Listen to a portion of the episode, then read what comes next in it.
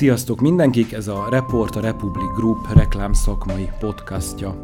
A mai adásban egy számomra nagyon-nagyon fontos témával, és egy, és egy rettenetesen inspiráló és izgalmas karakterrel fogok beszélgetni. Mert hogy a mai adásban a divatról beszélgetünk, a divatnak egy picit talán a múltjáról, megnézzük, hogy most éppen most mi a divat, és, és kicsit beszélgettünk a jövőjéről is. Én nagyon-nagyon kíváncsi leszek az ő véleményére, és minden adás úgy szokott kezdődni, hogy én megkérdezem a vendégemet, hogy ő éppen most miben van és hogy van. Aztán reggel felébredtem, és lett egy nagyon jó kérdésem, úgyhogy most meg fogom őt lepni. Marói Krisztinát fogom meglepni, aki a Glamournak a főszerkesztője, és nagyon-nagyon köszönöm, hogy elfogadta a meghívásomat. Úgyhogy a kérdésem az úgy hangzik, hogy az ördög az Prádát visel-e? Ez a kérdésem. Jó kérdés. Köszönöm a meghívást, nagyon örülök, hogy itt lehetek, és próbálok válaszolni már az első kérdésre is. Hát a divat mindenképpen ilyen kultuszokat épít, és próbálja mindig elemelni a dolgokat a mindennapoktól. Tehát ez a, ugye ez a mondat, ugye, amely egy filmnek a címe, ez két dolgot tartalmaz, egy, egy olyan márkát, aminek ugye kultusza van, ami mögött egy olyan tervezőnő áll, aki mindig arról híres, hogy hát le tudja tapogatni, hogy nem, hogyan tud mindig előrébb járni, mint a többiek, és ebben elég bátor.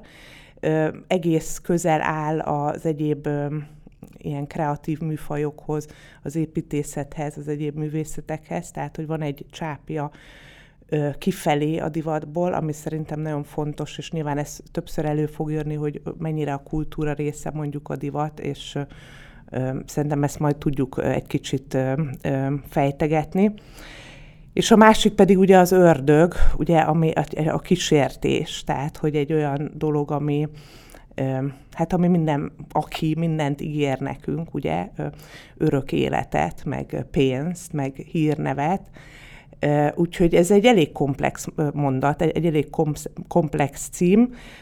A válaszodra a kérdés igen, tehát hogy részben igen, de nem egyszerűsíteném, vagy nem sematizálnám csak erre az oldalra a divatot, de kétségtelen, hogy, hogy ez, ez a cím nagyon sok mindent tartalmaz, ami, ami benne van a divatban, mint lehetőség, de egyébként ez benne van a médiában is, mint lehetőség, ugye a, a, a dolgoknak a felépítése, akár rossz szándékkal, vagy jó szándékkal, ugye, tehát, hogy mindig rajtunk múlik tulajdonképpen, hogy egy, egy dolgot milyen szándékkal használunk. A divat az mindenképpen egy, egy nagyon hatásos médium, ezt majd többféleképpen ki tudom fejteni. De az is érdekel, hogy hogy vagyok? Azt is mondjam? Hát Covid után egy ilyen nagyon beinduló nagyon sűrű életben vagyunk per pillanat, és egy kicsit elfáradva, tehát hogy ugye nagyon sokszor újra terveztünk, átterveztünk az elmúlt két és fél évben. Szerencsére sikeresek vagyunk, de azért, így, hogyha őszintén akarok válaszolni, és szerintem tök fontos, hogy, hogy az emberek nem mindig a, a ilyen habos oldalát mutassák a, a munkának, mert a divatról, meg a médiáról is nagyon sokszor az a benyomása mondjuk a fiataloknak, hogy ez egy ilyen egyik sajtótájékoztatóról a másikra járok, és hol az egyik Skybarban kavargatom a kávémat, hol a másikban. Szóval egy kemény időszakon vagyunk. Nekem sokszor úgy nézett ki a Covid alatti életem, hogy reggel 9-től este 9-ig ültem a gép előtt, ami egyrészt nem egészséges, ugye, mint ahogy tudjuk. Áva fogyasztani az ebédet sem egészséges, és, és még a hétvégén is dolgozni kellett. Úgyhogy egy kicsit fáradtan remélem, hogy valamikor egy, egy szabadság ki fog járni nekem főszerkesztők is mennek szabadságra, akkor ezt úgy kell elképzelni. Soha. Soha. Nagyjából soha. Uh-huh. Ha már ördög Prádát visel, és egy kicsit erről beszélgettünk, akkor ö, tulajdonképpen az egész szerintem onnan jött nekem ez a gondolat, hogy én még szerintem soha nem beszélgettem Divat magazin főszerkesztőjével, és nekem lehet, hogy egy nagyon téves képem van, pontosan lehet, hogy a film miatt, vagy azt hiszem, hogy most jelenik, vagy most jelent meg a, az Anna Vintúrnak az önéletrajzi kötete, amire elvileg áldását adta, tehát ezt most el fogom olvasni. Tehát igazából én onnan kérdezném meg ezt újra, hogy, hogy egy főszerkesztő az, az ennyire kemény, ez ennyire céltudatos, az ennyire vagy ő, őt én ilyennek látom, de aztán lehet, hogy nem, hogy, hogy neki tudnia kell, előre kell látnia, értenie kell, valahogy előrébb kell járnia, mint a többieknek, vagy azért ez megint személyiségfüggő, karakterfüggő, és vannak nagyon kedves divatmagazin főszerkesztők is. Hát szerintem az Anna Wintour ugye az egy ilyen ikon, akinek ugye azt mondják, hogy már a keresztnevéből is lehet tudni, hogy kiről beszélünk, tehát elég csak kimondani, hogy Anna a divat világában, és mindenki tudja, hogy kire gondolunk.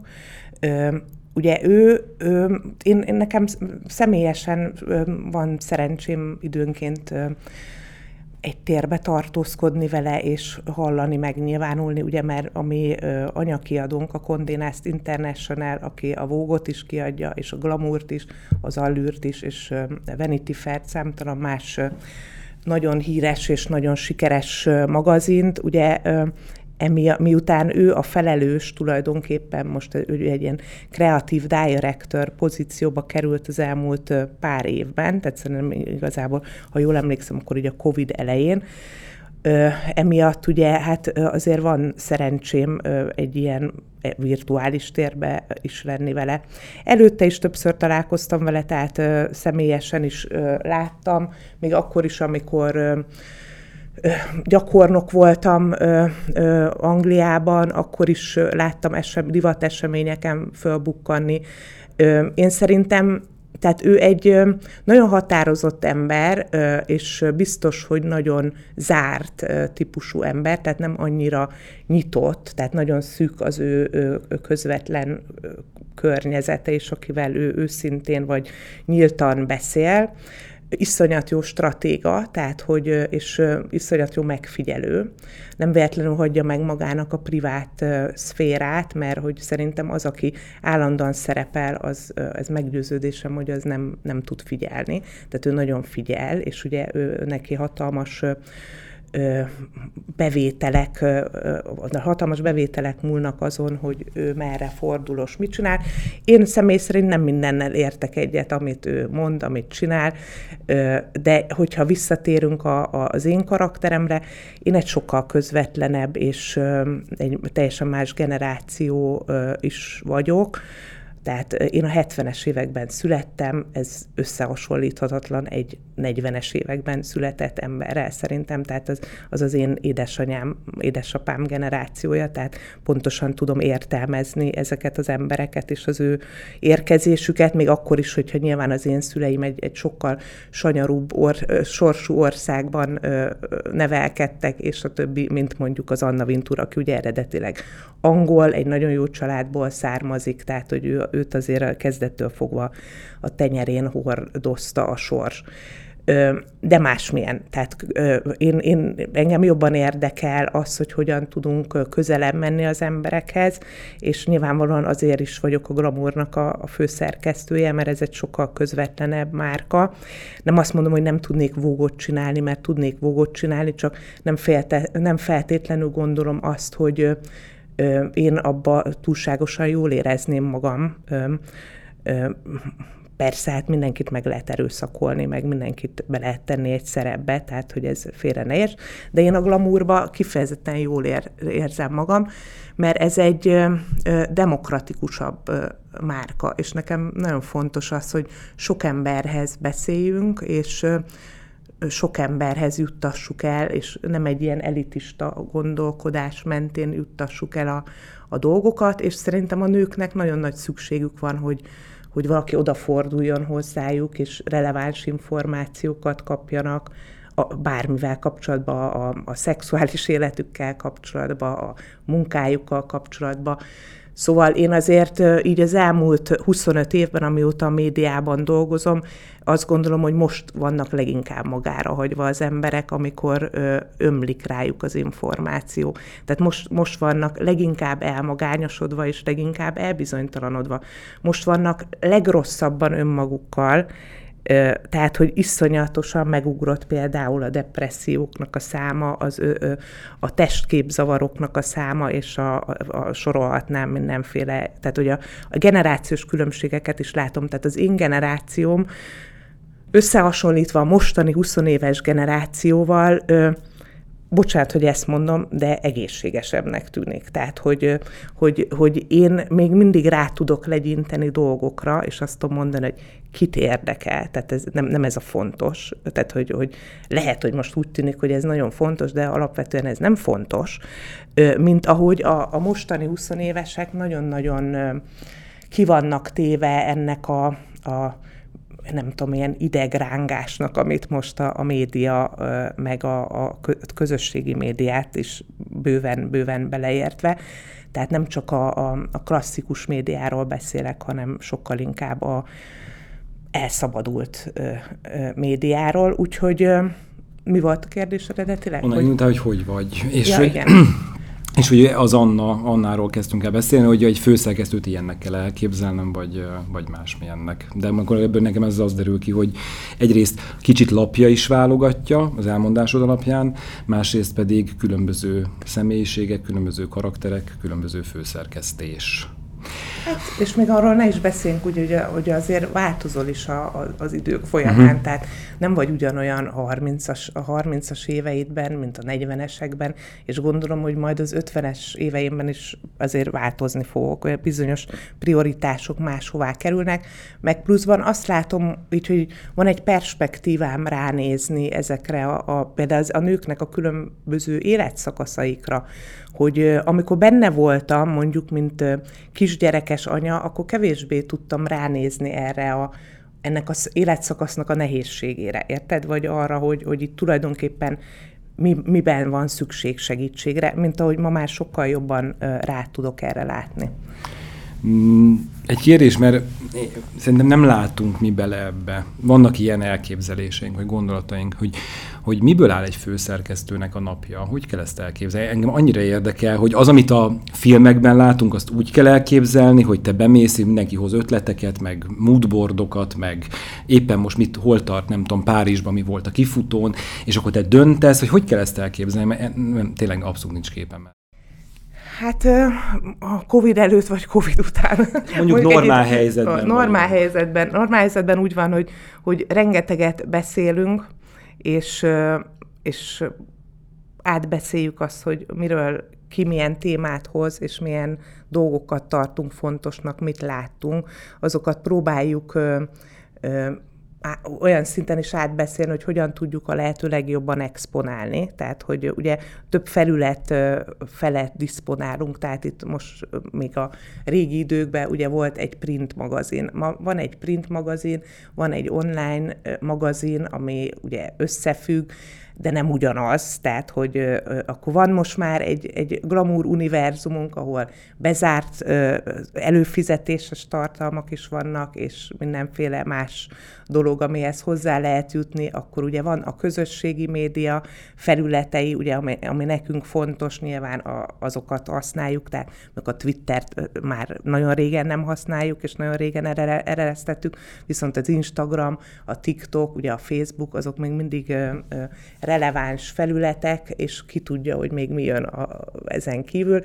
És ugye ezen kívül a mi működésünkben a, a való világ is ott van, tehát hogy, hogy szeretünk eseményeket is rendezni,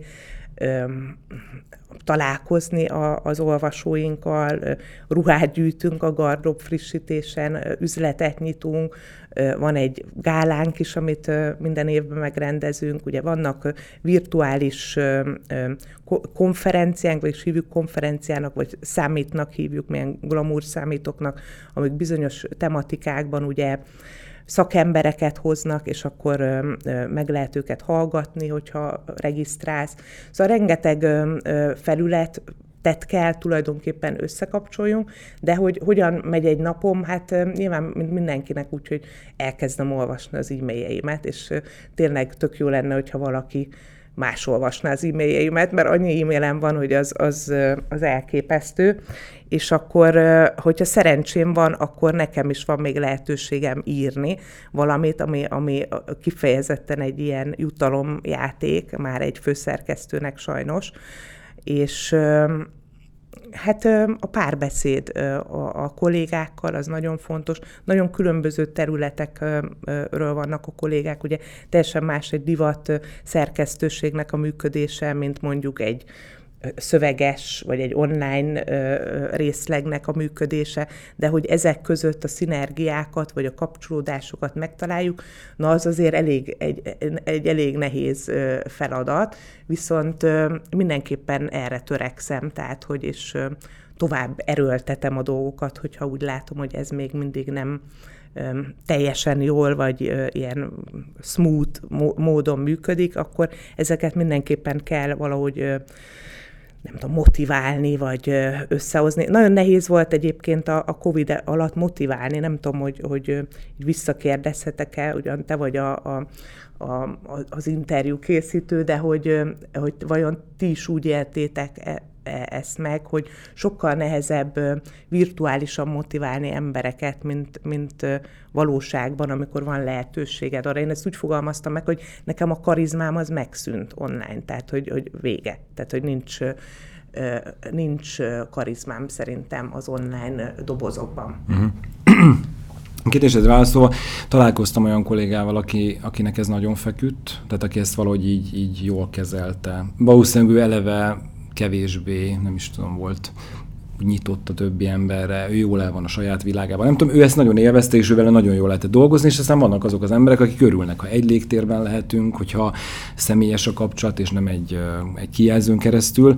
Mm, Érdekes, én megszoktam. Tehát tök fura, hogy az elején nagyon-nagyon fura volt, mostanra megszoktam, és így, így jó, hogy most így személyesen tudunk beszélgetni, de rengeteg podcastot vettünk fel úgy, hogy mindenki a saját nappaliában ült, és, és úgy dolgoztunk, én, nekem az is feküdt. Jó, innen Megyünk tovább, egy picit divatról beszélgetünk. Én azt a kérdést fogom feltenni, hogy, hogy Magyarország divatországe, vagy divatosak vagyunk-e mi magyar emberek, divatosan öltözködünk-e, követjük-e a divatot, vagy inkább lehet, hogy azt mondom, hogy, hogy mi stílusosak vagyunk-e mi, hogy, hogy, hogy, hogy, hogy te hogy látod, hogy nek, az én fejemben az él valahogy, hogy um, nyilván a fast fashion meg azzal, hogy, hogy, hogy elérhetővé vált nagyon sok minden, és akár megfizethető áron is elérhetővé vált, azt gondolom, hogy valahogy úgy elindultunk egy úton, de közben meg olyan érzésem is van egy kicsit, hogy hogy közben meg kicsit olyan, ugyanolyanok vagyunk, vagy nem tudom, mennyire vállaljuk önmagunkat, mennyire, mennyire színes ilyen szempontból Magyarország. Szóval hogy áll Magyarország a divattal? Hát szerintem nem színes. Tehát, hogy, hogy legyünk azért őszinték, tehát mindenki járt már Londonban például, vagy New Yorkban, szóval azt gondolom, hogy ott színes a divat, vagy ott színes az utcakép, meg elfogadóbb. Tehát itt, bár mondjuk pont tegnap Kanadából írt egy félig rokonom, hogy ugye ő neki, tehát 30-as éveiben jár, és ősz haja van, és ezt ő meg is tartotta, és mi pont egy ilyen lányt vagy nőt keresünk egy fotózása, és akkor emiatt rám írt, hogy hát neki pont ilyen nyilván poénból, hogy akkor fotózzuk le őt, és akkor pont írta, hogy, hogy, hogy érdekes, hogy neki is beszóltak valamelyik nap azzal kapcsolatban, hogy, hogy ősz a haja, és hogy, hogy miért. Tehát, hogy, hogy, hogy tudod, tehát, hogy Szóval szerintem az itteni villamosokon az ilyenfajta atrocitások azok ilyen alapvetőek. Tehát, hogy tehát nem kell túlságosan messzire menni, vagy nem rebellisnek lenni, hogy megéld azt, hogy, hogy valaki beszól neked amiatt, hogy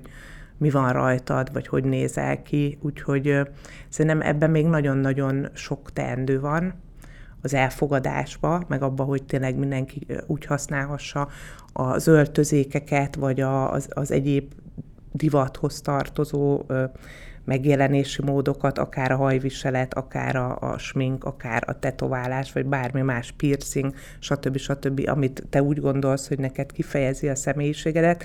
Szóval, de én mindig op- nagyon optimista vagyok, tehát én azt gondolom, hogy, hogy, hogy én, én egy olyan világban születtem, ahol kétfajta tornacipő volt az üzletben, és és én ott álltam, és azt mondtam, hogy nekem egyik se tetszik. Tehát, hogy ez egy, ez egy erős konfliktus, hogy válasszál kislányom, de a kislánynak nem tetszik a tornacipő, és akkor is voltunk olyan kreatívak, hogy valahogy ezt megoldottuk, tehát, hogy átszíneztük, befestettük, stb. stb. Tehát a do it yourself az nem a YouTube-bal kezdődött, hanem sokkal-sokkal hamarabb. Úgyhogy én azt gondolom, hogy minél több, tehát nálunk például most a címlapon a, a Lady Szomjas van, aki egyrészt ugye mondhatjuk azt, hogy mit csinálnak ezek a tiktokerek, mert semmit nem csinálnak, de közben pedig nagyon sok tabut döntenek le, úgyhogy senki nem segít nekik.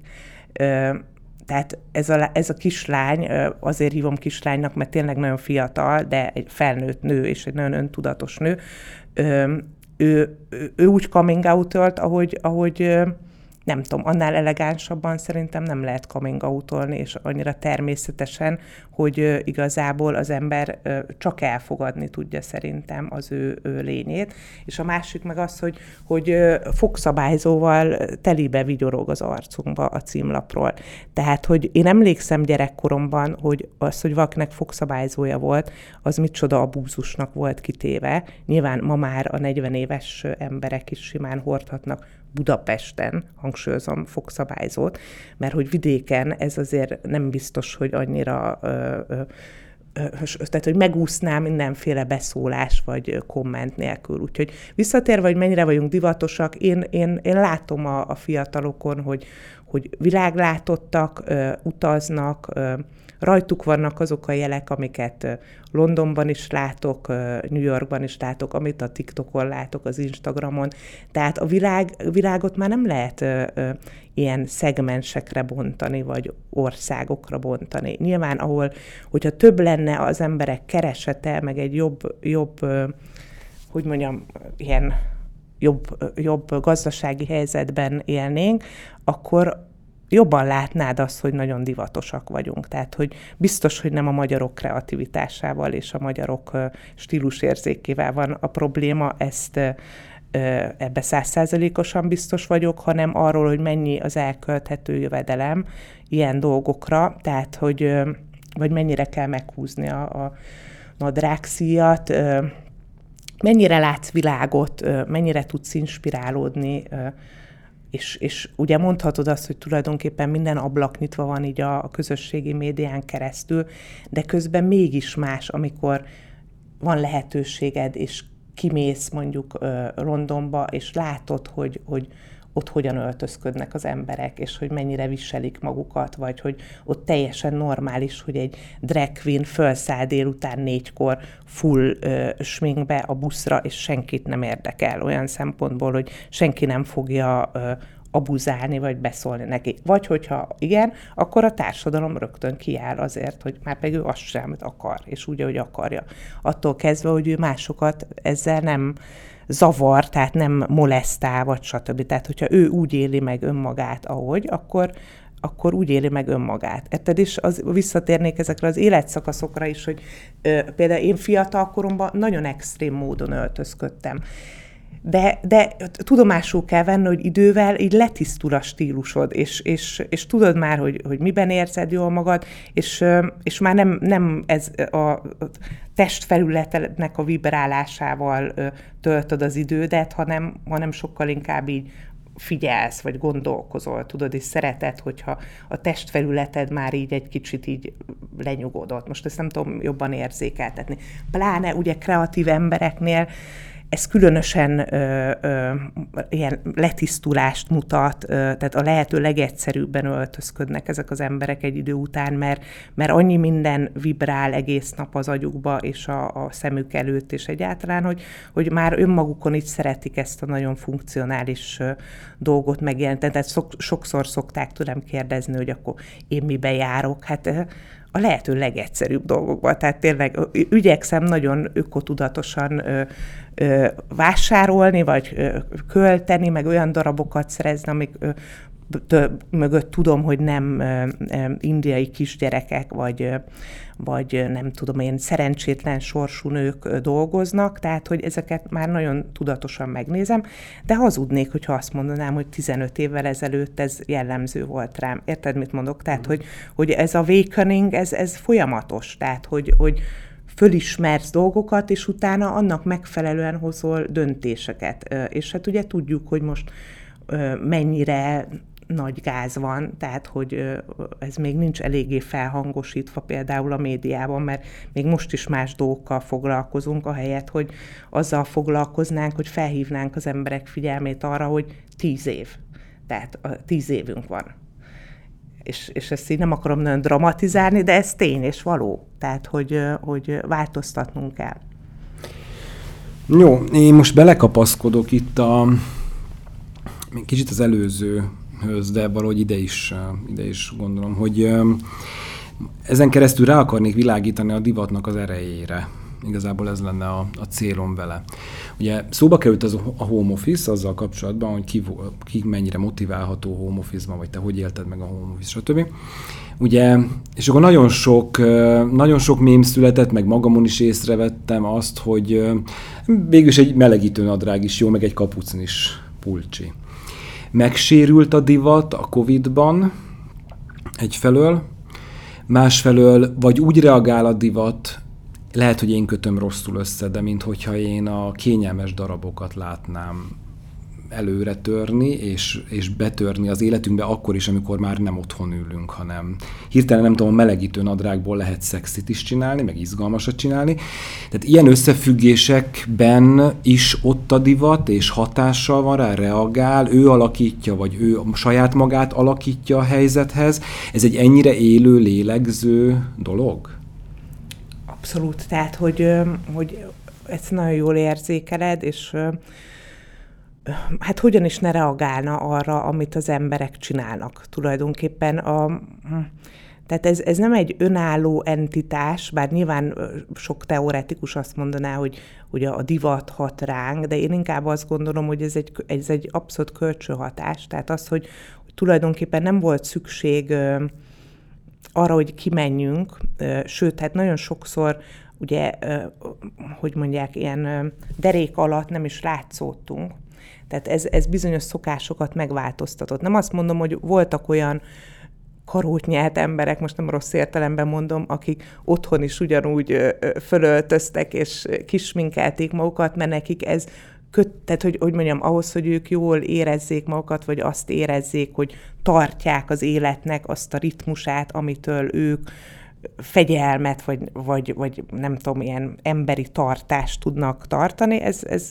de szerintem sokkal ritkább volt ez az ember, mint az az ember, aki a deréktől lefele pizsamában ült, vagy tréning nadrágban.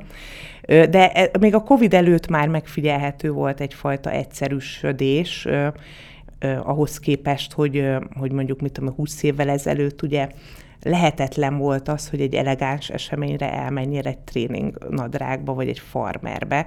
Ma már teljesen normális. Tehát tulajdonképpen bárhová bemehetsz egy, egy farmerbe, hogyha a többi elem az úgy van stylingolva, hogy még akár az elegáns vonalat is megüti. Úgyhogy biztos, hogy a, a, a társadalmi változásokra reagál, és igazából nehéz a tornacipőből vissza tessékelni az embereket a kényelmetlen magas sarkú cipőkbe például, úgyhogy én, én hogyha most fogadást kellene kötni, akkor én nem kötnék a, a, a vagy nem kötnék, tehát nem fogadnék a, a magas sarkú cipőkre túlságosan hosszú távon, attól függően, hogy nyilvánvalóan mindig is lesznek nők, akiknek ez az önkifejezésükhöz hozzá fog tartozni, hogy ők szeretnék megnyújtani az alakjukat, szeretnének kicsit apró, apróbb léptekben menni, tehát hogy, hogy ez, de hogy alapvetően a társadalomnak a többsége az biztos, hogy tornacipőben jár. Tehát menj, menj végig az utcán,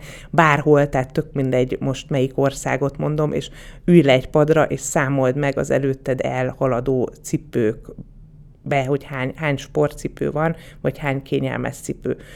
Úgyhogy ezt, ezt mutatják az adatok is. Az, hogy most 15 év múlva mi lesz, azt azért nem fogom tudni neked megmondani, tehát, hogy itt bármi történhet, de, de logikusan gondolva azt gondolom, hogy, hogy biztos, hogy, hogy ahogy alakul majd az életünk, reméljük, hogy nem túl rossz szenáriók lesznek, akkor ahhoz fog illeszkedni az, amit viselni fogunk. Tehát például csak mondok egy, egy, egy példát. Ugye a, az ózonrétegnek a problémája, tehát egyre inkább fontos lesz az, hogy olyan ruházatunk legyen, ami védi a bőrünket. Tehát, hogy ezek a textilek, a, a, nem csak az okos textilek, hanem azok a textilek, amik mindenféle ilyen plusz tulajdonsággal bírnak, azok, azok biztos, hogy nagyon felnövőben, vagy feljövőben vannak most, úgyhogy tehát már látjuk ezeket a ruházatokat megjelenni például a strandokon, de képzeld el, hogy lesz olyan, amikor ez egy ilyen mindennapos dolog lesz, hogy a pólódnak van egy olyan tulajdonsága, hogy nem engedi át a, az UV, meg a mindenféle olyan sugárzásokat, amik ugye bőrrákot okozhatnak, vagy tehát én azt gondolom, hogy a divat az körülírja a testet, egyrészt tehát funkcionális, másrészt meg van egy olyan szerepe is, ami talán még fontosabbnak tűnik, és még inkább exponálva van, ami az önkifejezésről szól, meg az állandó változásról. Úgyhogy a megújulásról, vagy arról, hogy hát az emberek unatkoznak igazából, tehát hogy, hogy mindent megunnak, hogyha, hogyha így veszed, akkor mindig kell nekik valamiféle újdonság. És tulajdonképpen van is egy olyan, olyan teoretikus, el is hoztam, a, a, amit ő ír, próbálom neked kikeresni. Tehát, hogy ez a Zsír Lipovetsky, ugye van egy ilyen könyve, hogy a The Empire of Fashion, ez egy, egy 80-as években született munka, és ő, ő azt mondja, hogy az összes kulturális iparágat meghatározza ez a sokszínűségért való harc, és hogy minden kulturális iparág tulajdonképpen a divatnak a logikáját követi, és mi a divat logikája az, hogy mindig újat kell mutatni valamilyen szinten. Tehát, hogy az, hogy most miben új ez, hogy azért új, mert hogy olyan környezeti körülmények vannak, amiben újat kell hozni, vagy változtatni kell egy ipari működésen, mert hogy fenntarthatatlan, és akkor emiatt új, vagy vonalakban új, mert hogy az előző vonalak már unalmasak lettek, vagy színekben új, vagy alapanyagokban, vagy abban új, hogy mondjuk belekalkulál olyan társadalmi rétegeket, amiket azelőtt nem kalkulált bele, mondjuk a plusz size ö, ö, ö, hölgyeket, férfiakat, ö, szóval mind, mindig valami újdonság kell, tehát hogy, hogy és ez nem, azért mondom, hogy nem csak a divatra jellemző, hanem minden kulturális iparágra, tehát bármiről is beszélünk. Vissza kell mennem mm, egy kicsit Annához, de majd fogod érteni, hogy miért megyek vissza. Azt gondolnám, hogy mondjuk ő gyűlöli a melegítő nadrágot. De mondjuk így a film alapján, de aztán lehet, hogy egyáltalán nem, de valamiért azt gondolom, hogy a Vogue magazin főszerkesztője mondjuk hogy kell ezt elképzelnem? Tehát, hogy jönnek az új kollekciók, és tervezők, és nem tudom, és kényelem, és, és melegítő nadrág, és nem tudom, és akkor egyszer csak egy divatmagazinnak a főszerkesztő azt mondja, hogy fú, én ezt gyűlölöm, ami most megy, e, én amiket terveznek, én ezt nem szeretem. Vagy azt mondja, hogy aj, végre, végre valaki melegítő nadrágokban gondolkozik, és nem kell ezeket a kényelmetlen ruhákat. Ez megint megteheti a vógnak mondjuk a főszerkesztője, hogy ő imádja a melegítő nadrágokat, vagy, vagy a vóg azt mondja, hogy ő nem, akkor ő nem foglalkozik ezzel, akkor ő, akkor ő nem akar ezzel foglalkozni. Mert ugye azt mondta, hogy a glamour egy valahogy ember közelébb, valahogy közelebb van hozzánk. Hogy kell ez, hogy ilyen hatása van, vagy, ez, vagy, vagy, vagy nem viheti be a személyes, de Például róla nem tudom elképzelni azt, hogy ő azt mondja, hogy igen, menjünk a tornacipők felé, és a, és a kényelem mindenek felé. Vagy ez, vagy ez, vagy fogalmunk sincs erről. Két, két dolog. Az egyik az ő személyes stílusa, amiből látjuk, hogy ő ugye reggel négykor kell, és nyolckor már úgy néz ki, mint hogyha egy skatujába úzták volna ki, tehát hogy nyilván ebben segítsége is van, tehát hogy nem, ezt mind, nem egyedül hozza létre minden nap. Nyilvánvalóan nem kétlem az ő nagy fegyelmét, tehát hogy nem egy olyan típusú csaj, aki, mint például én, aki kilenckor még a kávéját kavargatja. Tehát, hogy ez másik, másik bioritmus. De hogy nem, igazából nem ez a lényeg, hogy ő mit szeretne fölvenni, vagy ő miben érzi jól magát szerintem, hanem ö, hát csak egy példát hozok, ö, elég nagy fölháborodást keltett, amikor ő fölrakta a Kim kardashian a címlapra. Tehát szerintem a melegítő nadrágra megadtam a választ ezzel, uh-huh. hogy...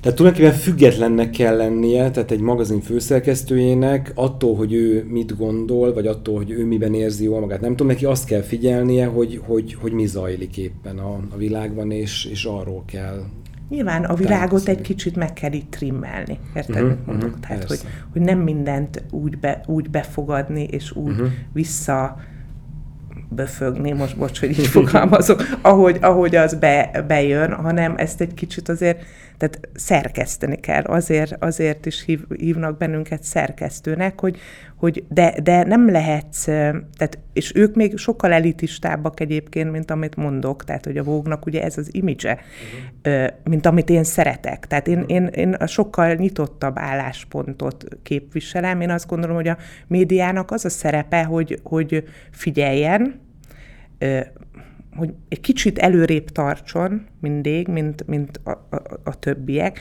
kicsit jobban lássa az összefüggéseket, mint a többiek, és, és meg legyen az a tehetsége, hogy, hogy célirányosan tud exponálni dolgokat, vagy összefoglalni, vagy, vagy, vagy megfogalmazni, vagy átadni.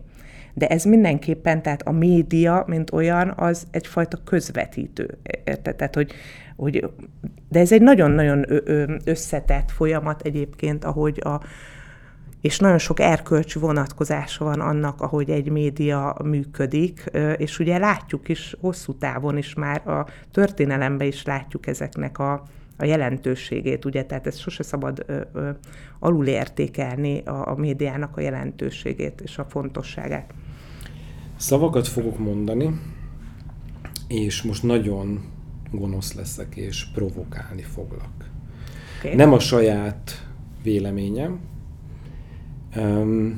de most belebújok egy ilyen nagyon, egy ilyen rossz indulatú figurának a bőrébe, és most azt mondom, hogy gender, azt mondom kérdés, azt mondom, hogy body positivity, azt mondom, hogy aging. Mm. Az utóbbi időben, és egyébként a nemzetközi márkákon keresztül Magyarországon is megfigyeltő ennek a megjelenése. Még az előretörés nem mondanám, de a megjelenés. Egy plázában sétál az ember, akkor bizony-bizony a, a divatmárkáknak a, a hirdetésein, plakátjain megjelentek a teltkarcsú, molettebb modellek, a szeplők, a nem tökéletes alak, bőr, haj, tehát rengeteg, a vitiligiótól elkezdve, tehát tényleg most már én azt gondolom, hogy, hogy ez Magyarországon is van. Tehát sétálok, körbenézek, és, és 60 éves modellek, tehát valahogy ide is ez megérkezett, nyilván a nagy márkákon keresztül. Mm. És akkor most bebújok a, a gonoszba divat, jól akarok kinézni, szexi, az új kollekció. Hmm. Nekem nem tetszik. Nekem nem szexi. Azt gondolom róla, hogy, hogy népszerűsít ti azt, hogy, hogy ne figyelj oda magadra, és, és, és és miért nem figyelsz a táplálkozásra, a sportra, és miért van rajtad ennyi súlyfelesleg. És tehát, hogy érzékenyít és kinyitja a szemem, és most visszatérek, és fontos, de hogy, hogy, hogy van ennek olyan felelőssége például, hogy jön egy 16-17 éves lány, szembe találja magát azzal a, azzal a képpel, amin a, a modellen, és konkrétan ez most azt hiszem, hogy pont H&M-es plakáton is láttam, ez szembe találja magát azzal a modellel, akin van 20-30 kg felesleg. Ez rendben van, ez így oké, okay, és ő attól azt mondja, hogy ú, de klassz, nagyon jó, és akkor Mert odáig ez szuper, hogy nem SS méretek vannak a H&M-be. Ugye, és bemegyek, és nekem nem terveztetek semmit. Rám nem gondoltatok. Tök rendben van, ez nagyon klassz. De vajon nem az a programja egy ilyen márkának, hogy azt mondja a hölgynek, hogy nem tökéletes modelleket hozok, és nem a Victoria's Secret angyalai, akiből nem tudom, a világon él 30 ilyen nő, aki így néz ki. Nem. De hogy nem mondja azt, hogy rendben van, hogy, hogy 30 kiló van rajtad. Van-e ilyen felelőssége? Ilyen szemmel érdemesen nézni, vagy, vagy mindent felülír az, hogy te az vagy, aki vagy, olyan vagy, fogadd el magad olyannak, amilyen, vagy van-e felelősségem abban, hogy azt mondjam, hogy de azért szerintem figyelj arra oda, hogy, hogy szerintem az a 30 kiló plusz az nem oké okay, egyébként. Ez a két dolog miért zárja ki egymást? Mármint, hogy meg is mutassam, és felhívjam a figyelmét arra, hogy ez, ezzel foglalkozni kell. Szerintem nem zárja ki egymást. A kérdésem úgy hangzik, hogy, hogy mind a kettőre figyele a márka. Vagy elment abba az irányba, hogy most ráülök arra a hullámra, hogy ez most egy topik, akkor tegyük fel, eddig nem érdekeltek ezek a nők egyébként, eddig nem foglalkoztam. Hogyha ez most nem lesz topik, vagy nem úgy alakul, vagy nem tudom, akkor megint elengedem. Tehát, hogy ez egy hype, amire én most felülök, és akkor, hm, de igazából nem teszem mögé azt az edukációt, nem foglalkozok igazából a fogyasztóval, csak azt mondom, hogy na, most szembe találtad magad, akkor de jó, mert akkor megveszed a H&M-től ezt a, ezt a nadrágot. Szóval, hogy van mögötte, odafigyele, vagy ez márkánként változik, vagy szerinted mi a márkák felelősség ebben? Jó, nagyon összetett kérdés, megint mindig uh-huh. olyan nagyon összetett kérdést teszel fel. Egyrészt vegyük onnan, hogy a divatmárkák hogyan csinálják a konfekció méreteket, jó? Tehát, hogy, hogy alapvetően itt tulajdonképpen egy ideális testre ö, méretezik a, a ruhákat, ami azt jelenti, hogy minden ö, ö, annak a testnek, aki egyébként egy ember, de hogy, hogy ugye annyira tökéletesek a, a, a méretei, tehát a, a vállának a szélessége, a, a csuklójának, a derekának, a csípőjének, és a többi. Ezeket úgy hívják, ezeket a, a divat munkásokat, most direkt fogalmazok így, mert láthatatlanok egyébként, hogy fit modellek.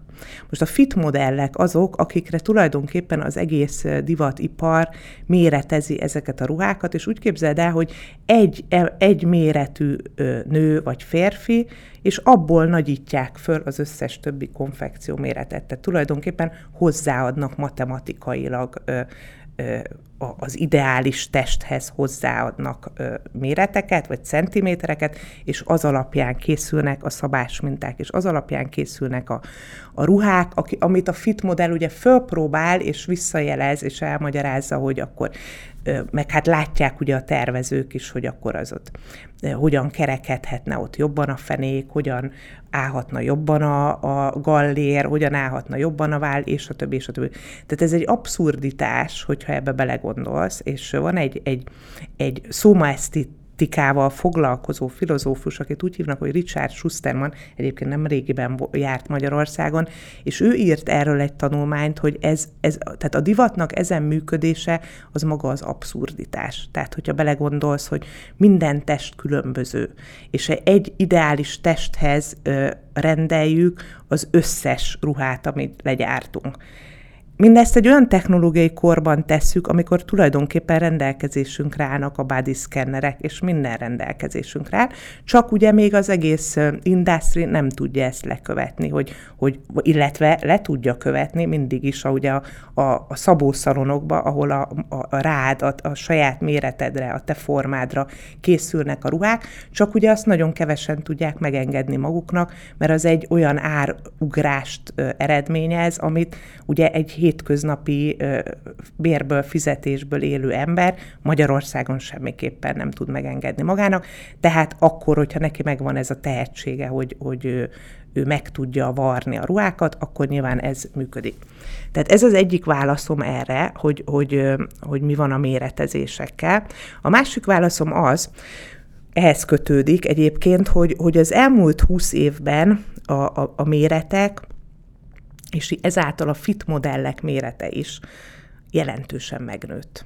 Mert hogy amit fogyasztunk egy jóléti társadalomban, az teljesen más, mint amit fogyasztottunk. Például az én gyerekkoromban nagyon kevés volt a túlsúlyos ember a, a gyerekek között mondom most. Tehát, hogy, hogyha most megnézel egy, egy gimnázi, gimnáziumi osztályt, akkor látod, hogy teljesen más méretek vannak. Tehát a, a, a lábméretük más a gyerekeknek, a csontjuk más, tehát sokkal nagyobb, nagyobbak, mint az előző generációk. És ez nyilvánvalóan annak köszönhető, hogy, hogy mi teszünk. Tehát ez, ez már élelmezésbeli kérdés.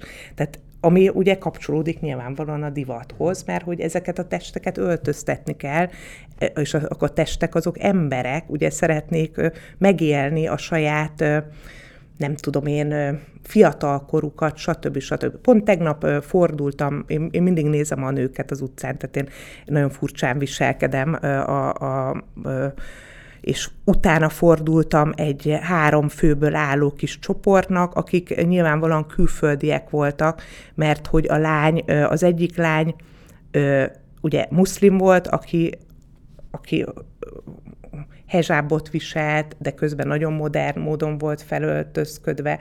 A másik lány egy átlagos méretű lány volt, és a harmadik lány egy plus size méretű lány volt, akin viszont miniruha volt, és ebből rögtön rájöttem, hogy biztos, hogy nem, nem ö, ö, magyar lányokról van szó, mert hogy ő neki megvolt az a lehetősége, hogy azzal az önbizalommal megérje önmagát, amivel egy magyar lány már nem, nem feltétlenül fogja tudni megérni önmagát, mert annyi abú, abúzív beszólást fog kapni, hogy ő rögtön elkezdi magát rejtegetni. Én ezt nagyon szomorúnak tartom. Tehát én azt gondolom, hogy ezt egy társadalomnak mindenképpen meg kell akadályoznia. És hogy az elfogadás az nagyon fontos, és azt gondolni, hogy bár mindenki le, fog, le tud fogyni, csak akarat előkérdése, akkor azt nem hallgassa meg mondjuk most, nem tudom, a Tótvere van a mi címlapunkon például per pillanat, és beszélget a Kadarkai Endrével, pont arról, amivel velünk is beszélget, nem olyan egyszerű lefogyni. Tehát, hogy, hogy, az elő, tehát, hogy akkor tudsz lefogyni, hogyha önmagadat elfogadtad addig, ameddig nem, addig ez egy folyamatos küzdelem. És, és persze lehet mondani például, én is amióta például leültem ebbe a székbe, ugye sajnos már 18 éve azóta sokkal-sokkal több problémám van például a súlyommal, mint sem, ami előtt egy, egy nagyon mobilis életet éltem, és az egyik forgatásról, meg fotózásról mentem a másikra. Tehát ez egy, egy életstílus is. Nem mondhatod egy embernek, hogy nem tudom, akkor mostantól ne olvasd el az e-mailjeidet, érted, hanem, hanem menjél, és stb. stb. Tehát, hogy meg az életkor is nagyon meghatározó. Az, hogy mit teszel, hogyan eszel, hogyan van lehetőséget, milyen bevétel, ugye a, a túlsúlyos emberek általában sokkal gyakoribbak például a, a rosszabb társadalmi, tehát rosszabbul élő társadalmi rétegekben, mint mint sem a, a jobb keresettel bíróak. Mert hogy ugye meg tudják válogatni, hogy hogy mit tesznek, tehát az, az honnan érkezik, stb. stb. Úgyhogy ez egy nagyon komplex kérdés, nem lehet szerintem így belekiabálni a, a, a levegőbe, hogy fogjatok le, és álljatok fel a székből, és stb. Nagyon fontos persze, és, és most már van egy olyan nézet is, mi szerint intuitíven kell étkezni, és, és a, a Magyar Dietetikusok Szövetsége ki is adott most egy ilyen közleményt, hogy, hogy mit jelent az, hogy intuitíven étkezni. Az, hogy tulajdonképpen nem lehet azt mondani, tehát nem lehet ö, kalória megvonással lefogyni tartósan, nem lehet ö, olyan ö, életstílussal, életstílus tartósan fenntartani, ami, ami nem illeszkedik a te ö, viselkedésedbe, és egyáltalán a te életedbe, és a te ö, öntudatodba.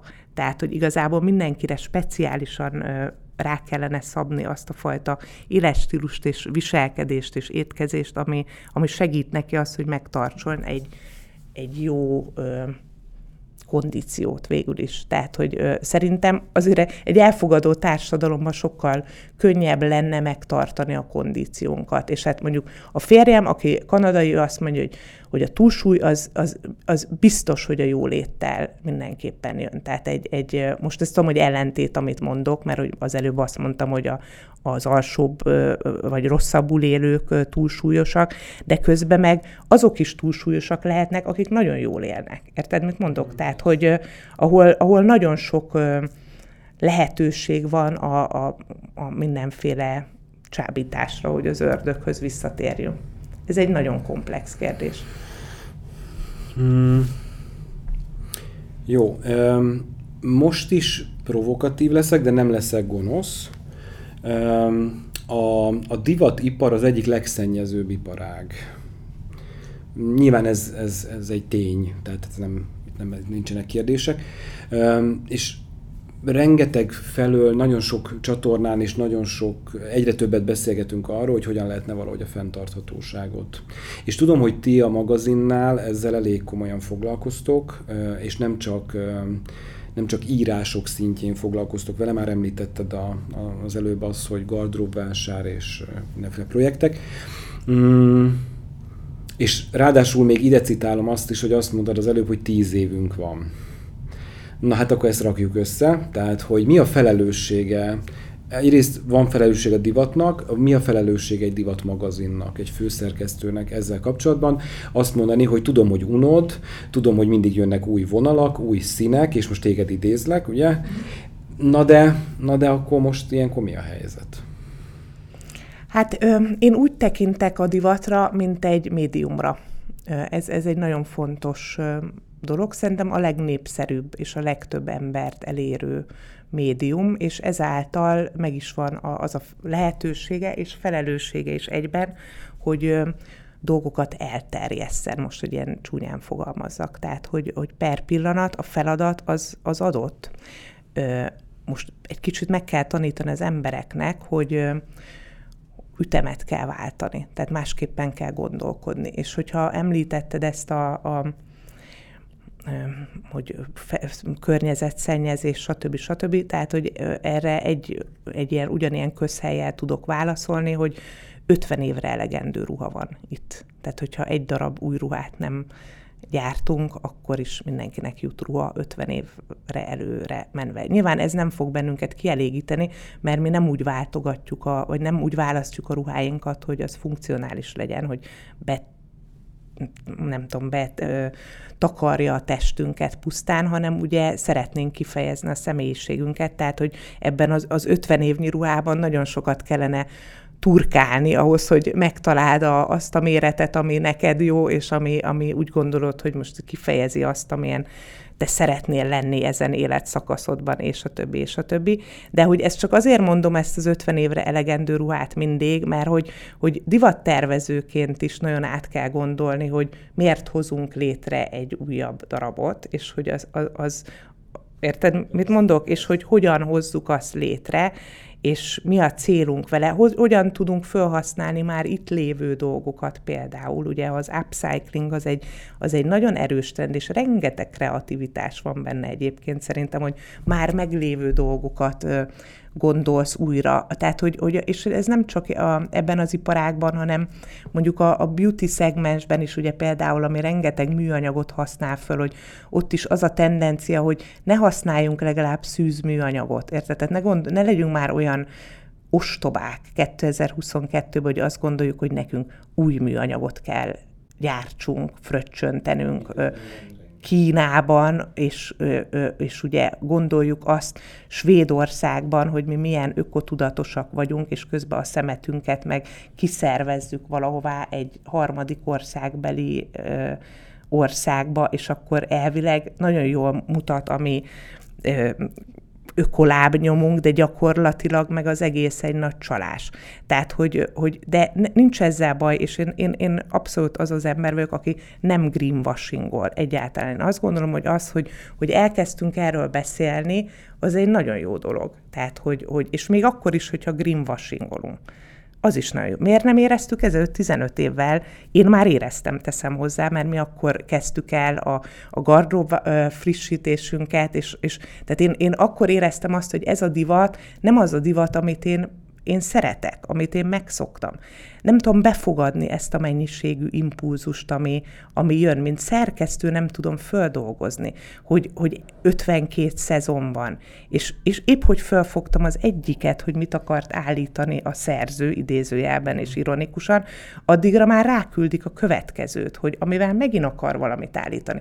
Tehát az embernek a befogadó képessége nem végtelen, és, és lehet, hogy a technológia most a végtelenség illúzióját kelti, de alapvetően, hogyha megnézed azt, hogy, hogy például leírtad ezt a, a szót, a, a, hogy hype, ugye, a, a, amikor elkezdtünk beszélgetni, és hogy én a hype kifejezetten foglalkoztam, és írtam is erről egy, egy szöveget, a hype a divatban címmel, ez teljesen megváltoztatja ez a fajta gondolkodása a divatot, és ezáltal így a kultúrát is egyébként. Tehát, hogy és ez már azokat a ilyen jóléti társadalomnak a problémáit mutatja, amikor valamiből nagyon sok van. Most vegyük azt, hogy ruhából van nagyon sok, vagy információban van nagyon sok, tehát már nem tudod rá fölhívni a figyelmet, mert már senkit nem érdekel, érted? Tehát, hogy ez a, a túl, túl a jólétnek, tehát hogyha ide mondjuk azt mondom neked, hogy szeretem a Rákóczi túróst, most mondtam egy hülyeséget is, de ide teszel nekem most 50 Rákóczi túróst, hogy egyen meg, lehet, hogy egyszer meg tudom enni, de utána soha az életbe többet nem szeretnék Rákóczi túróst látni. Tehát van az, amikor túl van tolva valami, és igazából a divat túl lett tolva. Tehát ahogy most például a média is túl van tolva, tehát túl sok. Tehát nem, nem természetes az, hogy, hogy azt üzeni neked a telefonod, hogy naponta hat és fél órát a telefonodon töltesz. Ez nem természetes, tehát ez, ez nem egy jó állapot, érted? És akkor még ad hozzá az összes többi screen, ami, ami csak úgy menet közben ö, e, eléd tárult, vagy a kompjútered, vagy stb. stb. Tehát ez túl van túl. Tehát a drophoz visszatérve, a drop a divatban egy ilyen meghatározott mennyiség, meghatározott időben való kihelyezése, ami elfogy. Tehát nincs. És ugye most, most is kezdjük azt érzékelni, hogy nem tudom én, bemegyünk az IKEA-ba, és azt mondják, hogy nincs. Tudod? Tehát, hogy most ezt így át lehet élni. Ami egyébként nekem gyerekkoromban egy alapélményem volt, hogy azt mondják, hogy nincs. Tehát, hogy az nincs. De ennek a gene, az, új, ez az elmúlt 30 évben ez nem volt kérdés. Mert minden volt, sőt, több volt, mint ami, ami kellene, tudod, és akkor a befogadhatatlanság, stb. stb. A tömeggyártás, mint olyan, ami, ami elönt bennünket, és, és rengeteg van mindenből, tehát ennek a megcsömörlésnek a jeleit fedezzük föl, föl most magunkon, hogy túl sok mindennel már nem lehet bennünket lázba hozni, és akkor erre jön rá a divat. Egyébként a 80-as években indították ezt a drop kultúrát, aminek ö, így én elneveztem, és ö, ezek a japánok voltak, és van egy olyan, olyan város rész ö, ö, Japánban, ami, ahová egymás mellé oda települtek ezek, a, ezek az üzletek, mint például az a Bathing Ape, akik ugye, tehát hogy ilyen street style márkákat képzelj el, amik ugye teljesen másképp gondolkodnak, és teljesen másképp működnek, mint a, a többiek, és ez az Urahara negyed, ez a bölcsője tulajdonképpen ennek a fajta gondolkodásnak, és most már ugye mindenhol láthattad, tehát a Supreme-nél láthattad, hogy fölépült egy egész márka, vagy az Adidasnál a 80-as években, a Nike-nél a 80-as években, ugye, hogy, hogy kidobnak egy limitált limitált modellt, és akkor limitált modell elfogy, és nincs.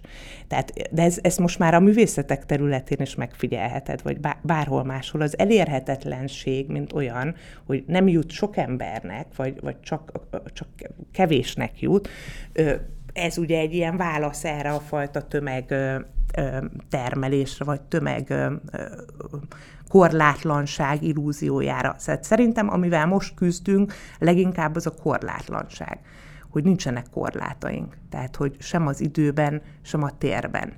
És ezzel nem tudunk mit kezdeni. Tehát ettől, ettől most már nagyon komolyan elkezdtünk szenvedni. És erre a divat nagyon releváns válaszokat fog adni. Azért a divat, mert hogy a divat a leggyorsabb. Tehát az összes többi, tehát a filozófusok is iszonyat lassúak, a, a, a, az újságírók is iszonyat lassúak. Tehát minden, mindenki sokkal lassabb, mint a kreatív emberek. Érted? És ez, nem, nem azt mondom, hogy ők nem kreatívak, félre ne érts, csak hogy, hogy ez egy természetes működés a, a divatban, hogy változnak a dolgok. Most eddig ezt csináltuk, most már nem ezt csináljuk. Érted, mit mondok? És ebben nincsen semmi furcsa vagy különös. Tehát ez egyfajta attitűd, és egyébként ez a fajta rugalmasság, az, az meghatározó lesz a következő 50 évünkben. Tehát, hogyha nem leszünk elég rugalmasak, akkor nem fogunk túlélni. Tehát, hogy, hogy nagyon meg kellene vizsgálni a divatnak a, tehát nem, nem ilyen bottal kellene piszkálni, tudod, hogy na hát a divattal csak a nők foglalkoznak, hanem, hanem igenis oda kellene menni ehhez a, a, a entitáshoz, és meg kellene vizsgálni, és vannak már filozófusok, akik azt mondják, hogy, hogy, hogy igenis tehát, hogy, hogy, hogy van, van relevanciája a divatnak, és a divat, miután nagyon sok embert elér, sokkal fontosabb, mint ahogy eddig gondoltuk. Tehát, hogy kell ezzel foglalkozni. Sikerült válaszoljak a kérdésre? Igen, de ezt, hogy a filozófusok lassúak, ezt imádom, ezt, ezt kírom magamnak. Az utolsó blokkra fordulunk rá, amit ide tudok pont kötni, mert ugye most arról kicsit arról meséltél, vagy arról beszéltünk, hogy, hogy igen, igen, a, a divat az bizony-bizony tényező itt fenntarthatóság szempontból és mindenféle szempontból. Én meg akkor neked erre azt mondom, hogy metadivat, azt mondom neked, hogy metakollekciók, és azt mondom neked, hogy lehet, hogy akkor nem tudom, lesz három melegítő nadrágom, négy fekete pólóm, a social médiában meg azt hordok, amit akarok, és még csak a környezetet se szennyezem. Na most ez csak egy felvetés. A kérdésem az az, hogy a legnagyobb divatházak, ahogy mondod, a divat iszonyú gyorsan reagált, tehát ezt a virtuális tereket az első között le, reagálta le, itt a Gucci-tól elkezdve a Dolce gabbana keresztül, és egészen eljutunk odáig, hogy a Zara is kijött egy metakollekcióval.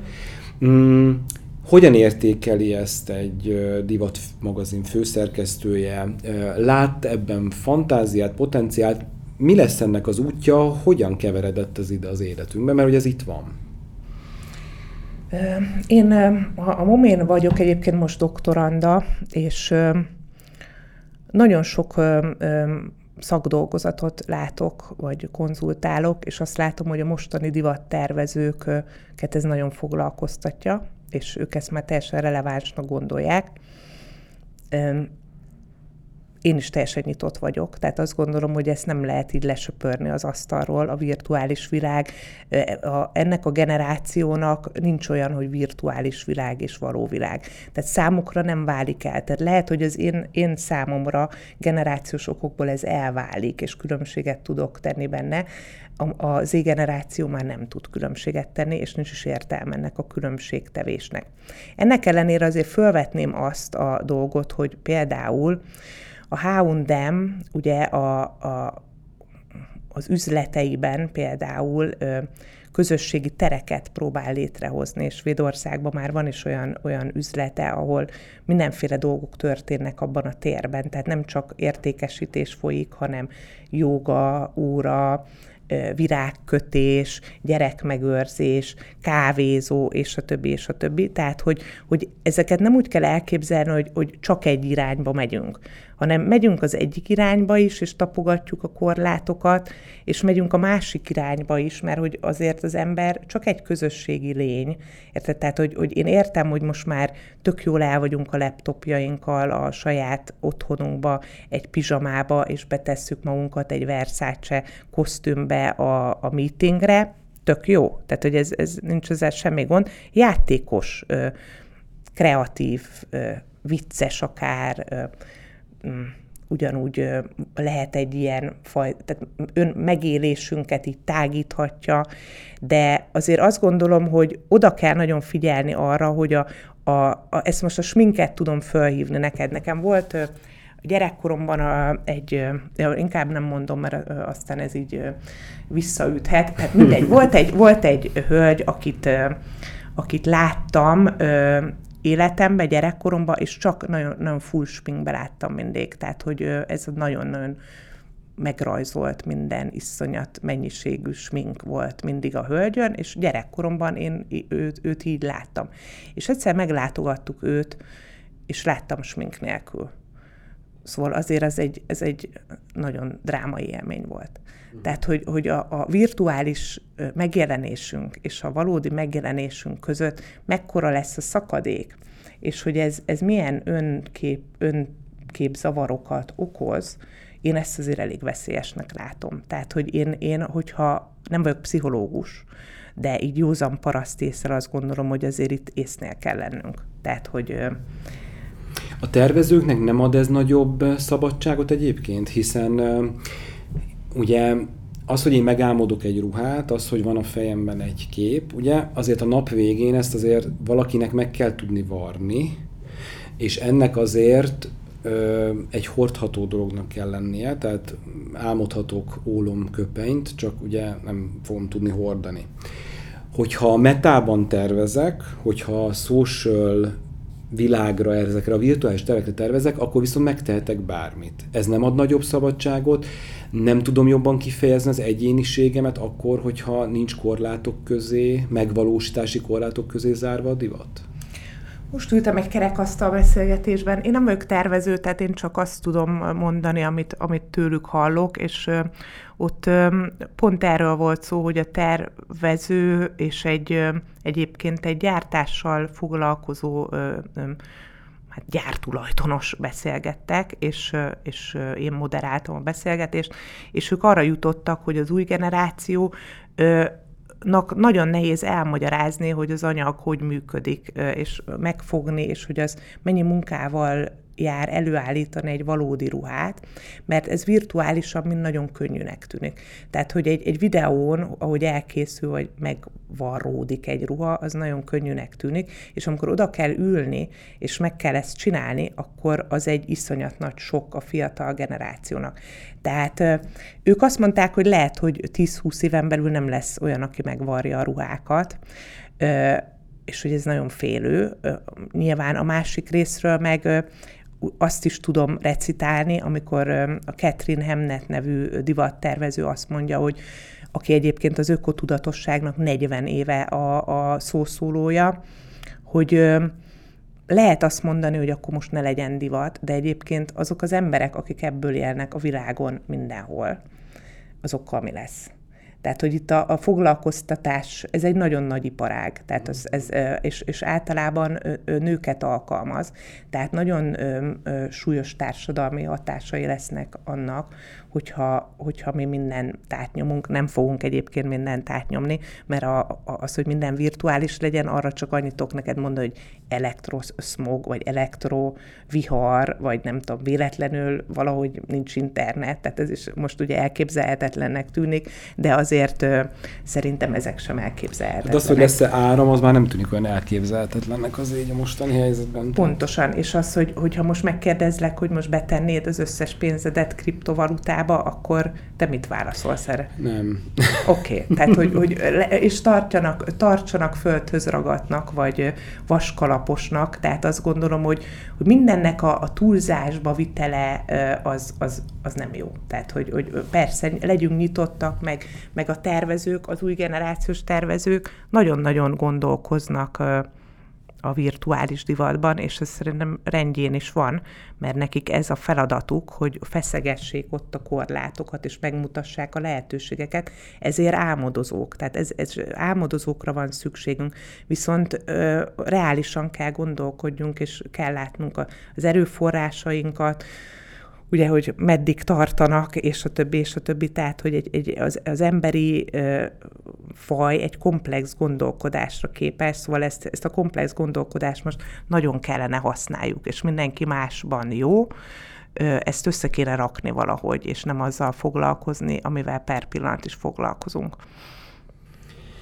Utolsó, ha már virtualitás, és a, egy nagyon picit a nyomtatott sajtó ezt nem kerülhetjük ki, illetve a, a weboldalatok, vagy weboldalak.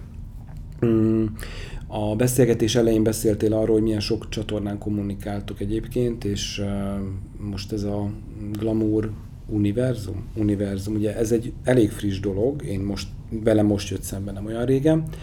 Szóval merre tovább, hogy meddig vannak még magazinok, ilyen megfogható magazinok, mert az eddigiek alapján valahogy én érzem benned, hogy te úgy szereted megfogni, meg szereted lapozni. Amit, meddig van ez? Ez örökké lesz, vagy egy szépen lassan ezek azért eltűnnek, és minden valahogy ebben a digitális világban lesz?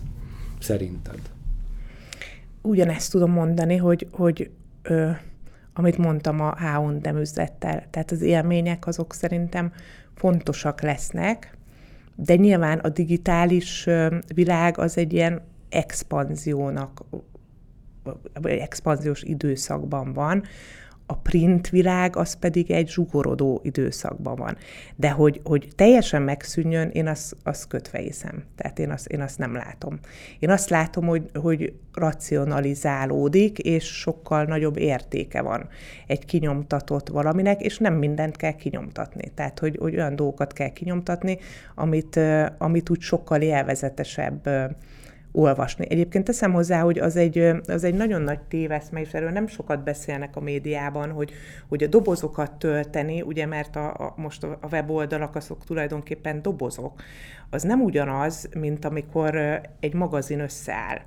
Tehát ez olyan dolog, mint hogyha azt mondanám egy festőművésznek, hogy most akkor ebbe a kockába légy szíves, rajzoljál bele, és akkor a többit meg úgy hagyd, mert az nincs. Tehát az, az Érted, mit mondok? Tehát, hogy, hogy, hogy egy, egy magazin az, az egy vizuálisan sokkal kifinomultabb dolog. Jobb esetben, nem minden esetben, ugye? Tehát, hogy, de hogy jobb, jobb esetben igen. És az, az viszont egy nagyon nagy érték, és egyre kevesebben tudják megcsinálni. Úgyhogy ez a fajta tudás, ez szerintem mindenképpen fölértékelődik, és én azt gondolom, hogy hogy lesz egy visszafordulás. Tehát, de most még egyelőre abszolút a konszolidációs időszakban vagyunk, hogy, hogy így a piacok, meg hogy hol nagyon sokan elengednek printeket, tehát ezt látjuk, nagyon sokan belekezdenek printekbe. És, és a, a másik, amit így fel akartam neked hozni, hogy egyébként a, a, a retail meg a, a, a média között is ez szerintem talán így érdekes lehet neked, hogy az, azt a példát hoztam, hogy például most a, a Zalandó, ami egy olyan német ilyen i, i retailer, tehát egy hatalmas, egy ilyen mega retailer, ami kifejezetten divattermékeket forgalmaz. Ugye ő, ő például most vette meg ezt a High Snobiety magazint, ami ugye azt, azt a trend, ez nem, nem, tehát nem először történik, ilyen sokszor történik ilyen, csak ez a legutóbbi, azért hozom ezt föl, hogy a, amikor a, a retailer azt gondolja, hogy neki szüksége van a médiára, érted? Tehát, hogy, hogy, hogy mert hogy nincs médiája. És termék nagyon-nagyon sok van de a termék nem elég már. Érted? Tehát, hogy a, te, hogy, hogy a terméket el kell magyarázni, a terméket kontextusba kell helyezni, és ahhoz az a tehetség kell, mert ez különböző tehetség. De ezek, ezek a dolgok mörcsölnek, tehát összetalálkoznak egymással, és tulajdonképpen ez a, a befogadóknak ez egy favorizált forma, amikor, amikor tartalmakat tudnak olvasni, nem fogyasztani, hangsúlyozom, mert ez utálom, amikor azt mondják, hogy tartalmakat fogyasztunk, nem fogyasztunk jobb esetben, olvasunk, megnézünk, stb. stb. Tehát, hogy, hogy és közben pedig megtaláljuk esetleg azokat a dolgokat, amikre szükségünk van. Tehát, hogy, hogy um, én... Ez ugyanaz a gondolat, vagy ugyanaz a mechanika, hogy mondjuk a, sokan eltemették a könyveket, amikor az e-bookok előre törtek, aztán én nekem soha nem volt e-bookom, én inkább azért mégis könyvet forgatok. Valahol ez, ez, ez a történet, hogy meg tudom fogni, vagy azok a gondolatok, fizikálisan is érintkeznek velem, vagy, vagy ez, ez, ez a sztori, nem? Igen, és, és tök jó, hogyha mondjuk emellett van e is, tehát mondjuk itt van a könyvesbolt, uh-huh. de emellett mondjuk, hogyha elmész nyaralni, és nem akarod cipelni a, a öt könyvet, uh-huh. amit magaddal uh-huh. akarsz vinni, akkor azt föltöltöd az e-bookra, és uh-huh. akkor csak az e-bookot viszed, tudod? Tehát, nem hogy... szeretem.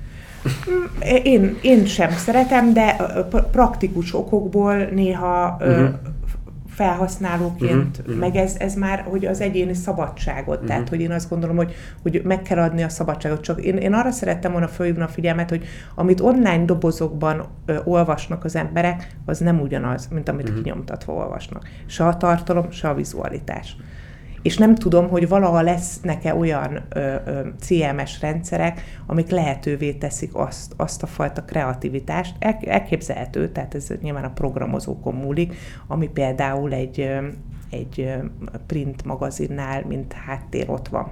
És papírkuponok is kellenek, vagy elegek a virtuális kuponok? papírkuponok azok ö, sokkal ökotudatosabbak, és ezt most uh-huh. tudom, hogy, hogy hátra hőköltél. Uh-huh ugyanis az eltervezés az nagyon fontos, hogy uh-huh. tényleg azt vegyél, amit, amire szükséged van. Uh-huh.